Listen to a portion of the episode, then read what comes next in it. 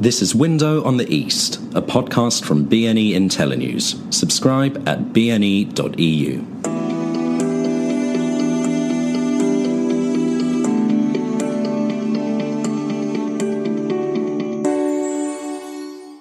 Hello and welcome to Window on the East with me, Ben Aris, the editor of BNE IntelliNews.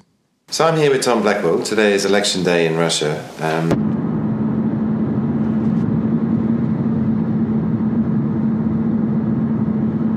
easy to vote for himself because he believes in his own policies. And I've been wandering around town. I was just in the Dutch, uh, in the uh, in the Banya, and there again, people in Moscow, which is more cynical, and the opposition here is slightly stronger. But the you know the sentiment that's come out is that I'm going to vote for Putin because there's no real alternative, and there's a certain element of cynicism uh, I think the turnout in Moscow is expected to be lower than elsewhere because it's more cosmopolitan, so people have more of a view. But at the same time, another thing I've taken out is that uh, people are not that unhappy with Putin from the standpoint of the whole fortress Russia, and that um, who are you, the rest of the world, to tell us what to do, and that Putin actually stands for a strong Russia and people want that, they believe in that, and they are fed up of being dictated to. And there's definitely a strong undercurrent here of, you know, leave us alone, uh, screw you, we don't need your help if you're not going to be friends. Because we're Russia and things are not going brilliantly, but they're a lot better than they were before, and Putin delivered that, and that is a real result. So he has this genuine support, even if you don't like his methods, even if the Russians don't like his methods, which a lot of people don't. Mm-hmm. But he has delivered in a real way both an improvement in life quality and at the same time restored Russia's pride as a serious player on the world stage, which is something that people value. Yeah. And again, they're Russian, so they're like, yes, it's not going very fast, but this is Russia. It's always life's always been hard you know, as long as it's going in the right direction, and that clearly it is. Mm-hmm. Do, do, you agree? Well, I agree. I, but you know, obviously, uh, he's always been popular. I think people in, in the West make a mistake when they assume all of these ratings are trumped up. Actually, they're not. They're quite they're quite real. A lot of people like him. But the more interesting is where the opposition is around this, or whether it's fifteen percent, twenty percent, or whatever it is. Uh, that's what I've. The difference that I've seen here is that number one I think there's going to be a lower turnout and lower voting from that group of people than there have been in past elections. And I think partly some people are a little bit just kind of tired of the protest vote or protest because that that doesn't seem to be an effective uh, way of of achieving any kind of change. But I think the other thing is that it's um, the big, what's happening, for, for, example, with the UK right now. This is a much bigger issue on people's minds than the elections today. So talking about the spies. So the spies and, and, and the response by the UK. This is what people are talking about in the kitchens this week, rather than the actual elections, because the elections are what they are. We all know what the result will be, and so you know people are focusing on other issues which are more surprising and actually maybe more important. And what I can see right now is that even the most hardened anti Putin people and very pro Western, pro liberal people are baffled by the UK response and just think it's it looks outrageous. It's completely completely over the top, and this sort of refusal to talk about anything like evidence yeah. is is people even hardened anti-Putin pro-Western people are really quite surprised by that. But this comes back to the sentiment, I think, is fueling the sentiment of um, screw the West, we don't need your values, because they. They, they are. There is. You're not doing this properly. You need to come up with evidence. Fine, make these accusations. We concede it's possible that the state did order this, but the way you're handling it yeah is uh, insulting. You know, just to accuse us of this because you know you think we're bad is unacceptable. We're quite happy to contemplate the evidence. We're quite happy to admit that there are people within the Russian elites. Maybe it yeah. wasn't Putin. Maybe it was a rogue element.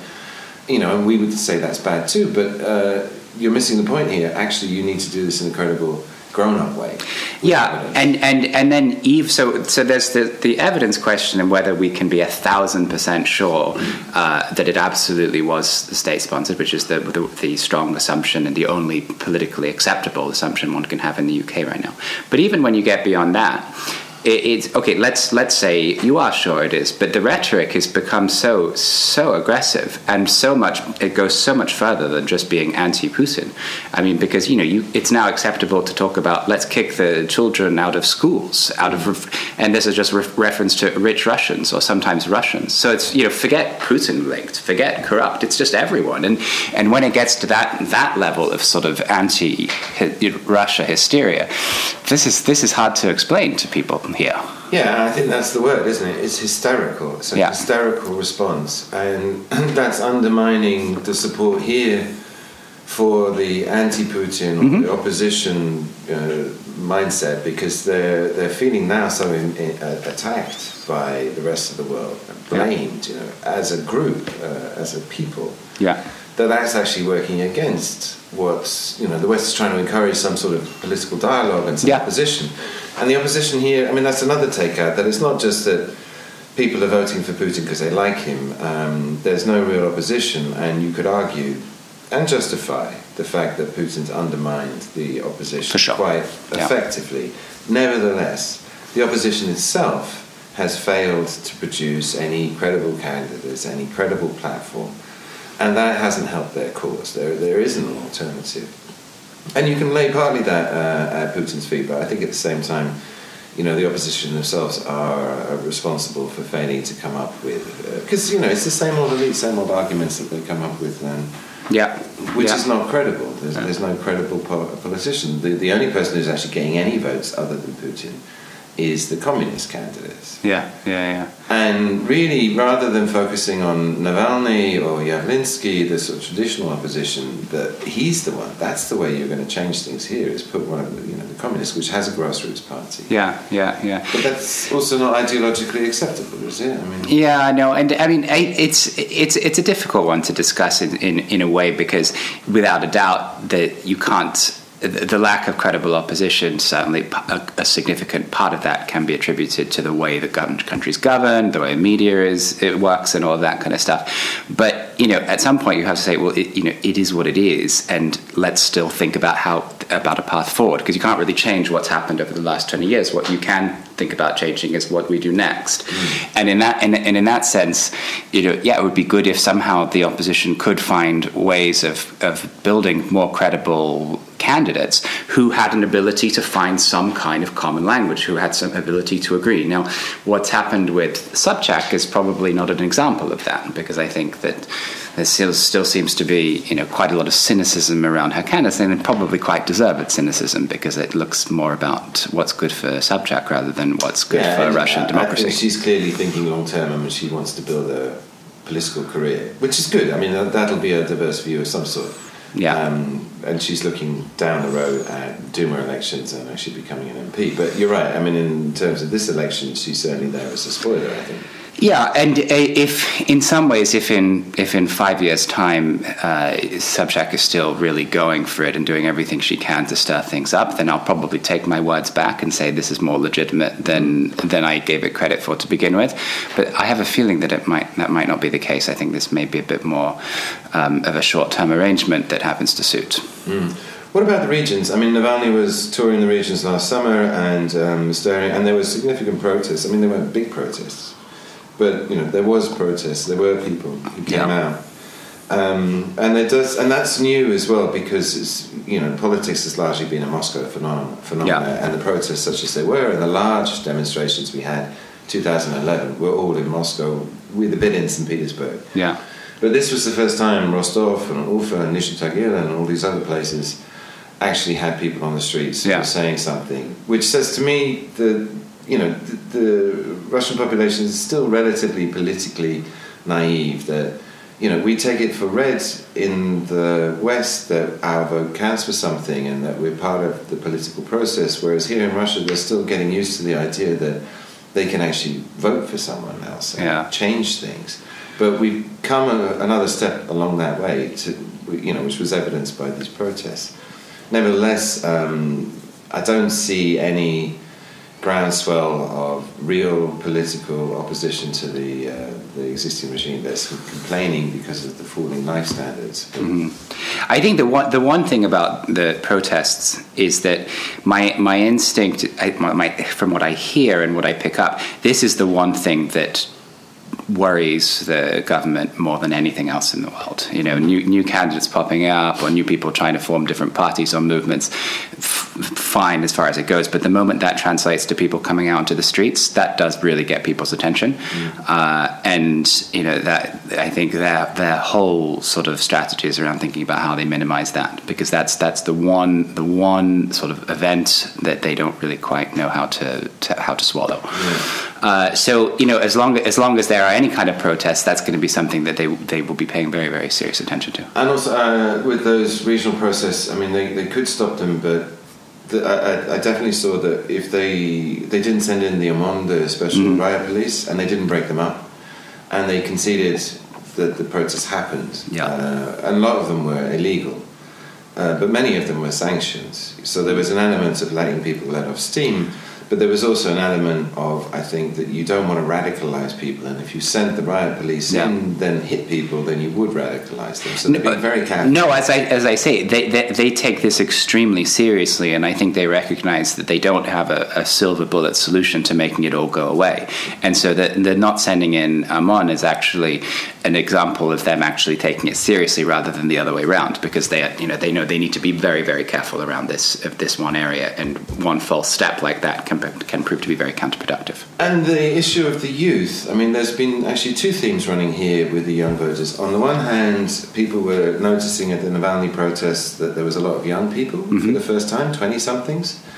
And on the other hand, you've got like the Moscow Times running a series on Generation P. Yeah. You know, we've got 18 year old voters voting today who only know Putin. Yeah and a lot of them are voting for Putin mm-hmm. and generally voting for Putin. You know, they see him as a strong leader, they don't know anything else, and they know what their parents went through. And they're looking, the country's improved, you know, we're proud to be Russian. And so there is, again, uh, but this is a youth based mm-hmm. vote which are going to continue to support him.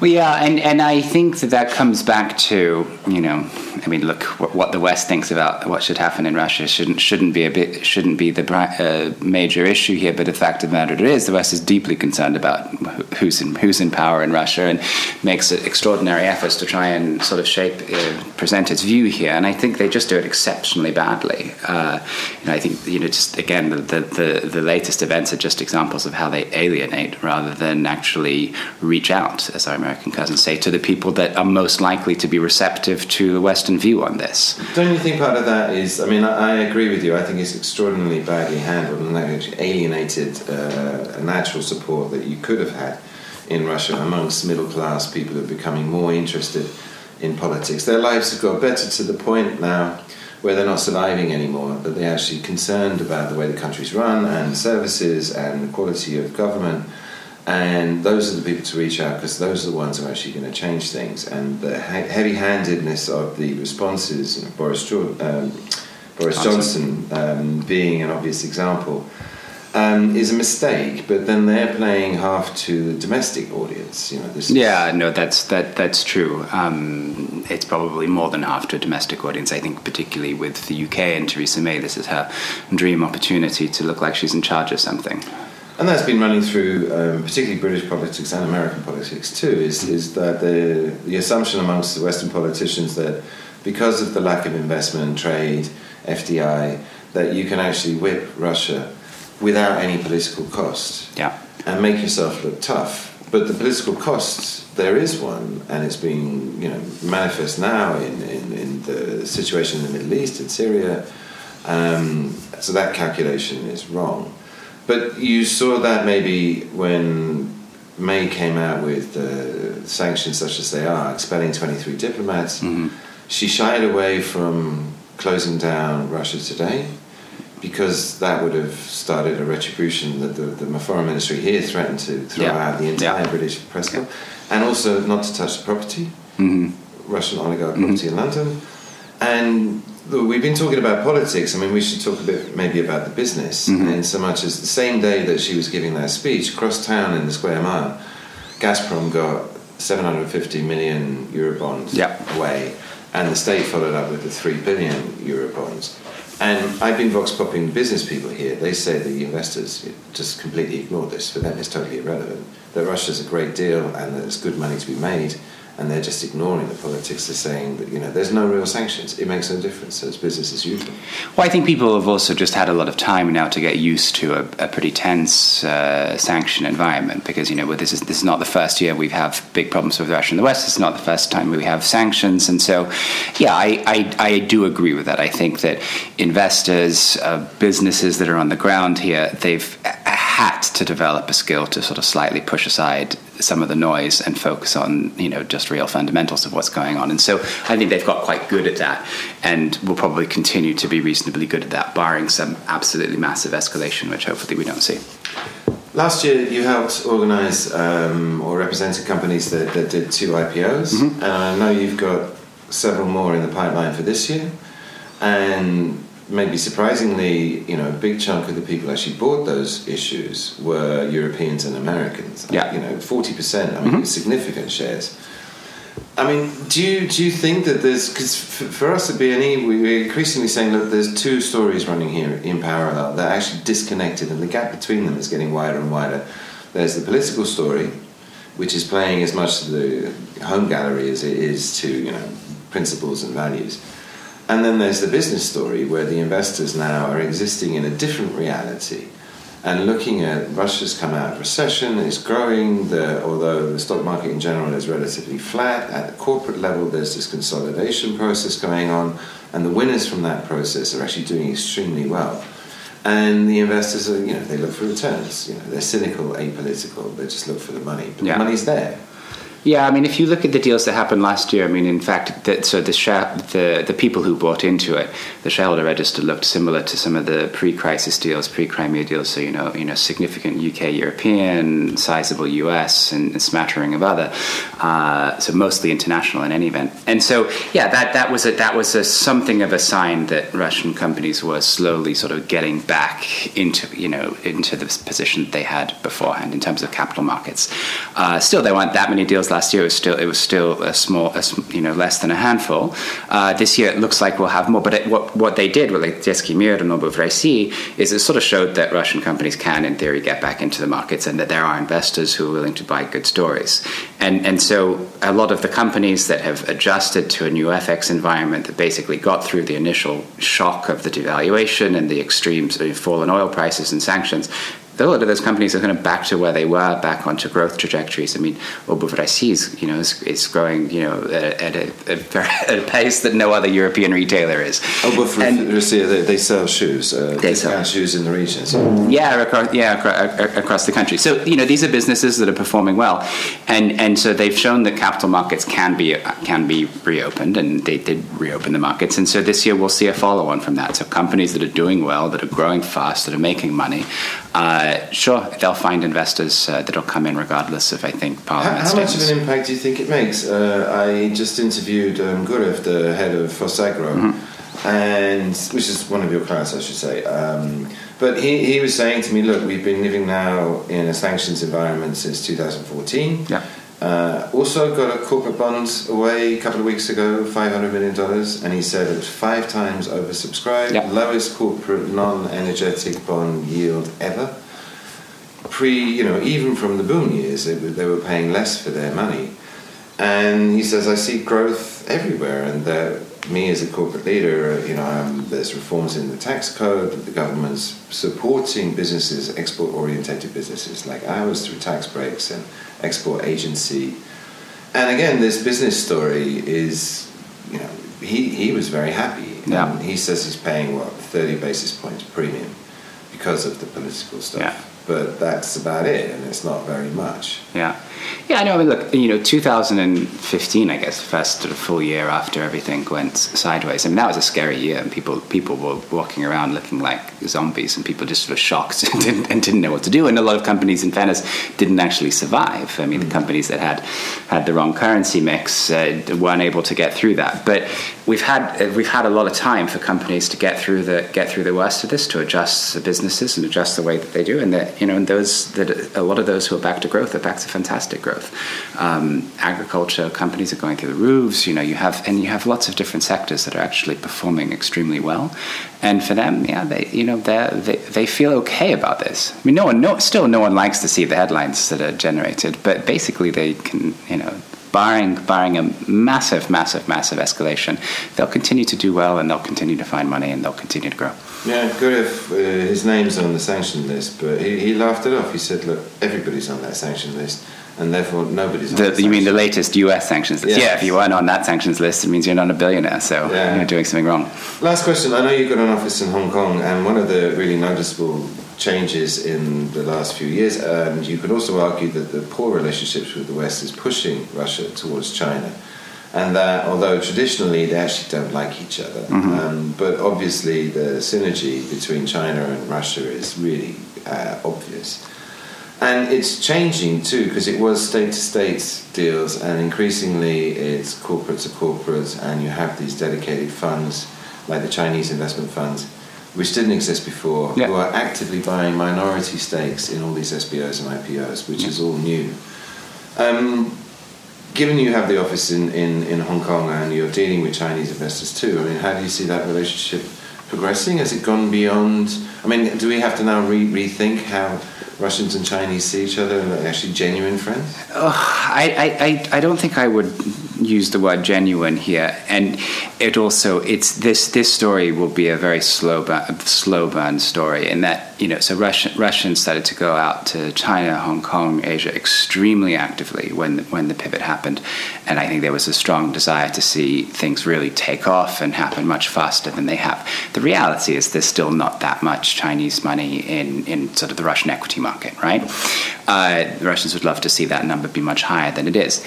That being said, there are some things that are happening. It's just happening really slowly. But you know, you mentioned the RCIF. Uh, Detsky Mir last year was a great was a great example. They they, they came in. They bought it's a pure consumer play. They bought a they bought a twenty five percent stake or something like that. And at the time of IPO, they they were able to receive a hundred percent return in, in, ruble terms.